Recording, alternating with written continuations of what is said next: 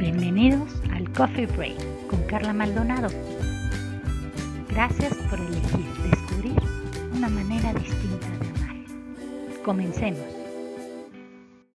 Los pilares de la autoestima dijimos que eran los autos, o bien las áreas de desarrollo donde cada persona podemos trabajar e intentar ser mejores cada día y así fortalecer la relación dentro del matrimonio o de la vida en pareja.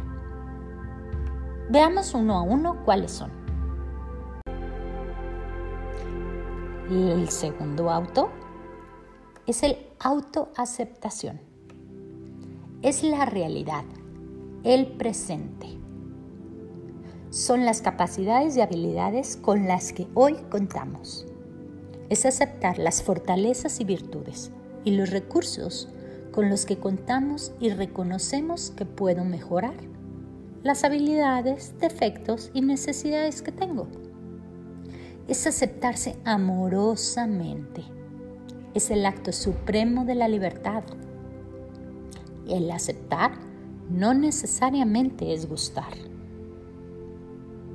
Una estrategia para la pareja es preguntarse a sí misma qué estoy dispuesta a dar y que no estoy dispuesta a dar, que puedo cambiar y que no depende de mí.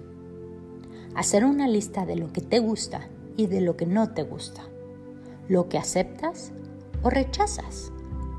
Y a partir de ella, comenzar a trabajar cada uno, poco a poco, para encontrar nuevas estrategias que los hagan ser mejores.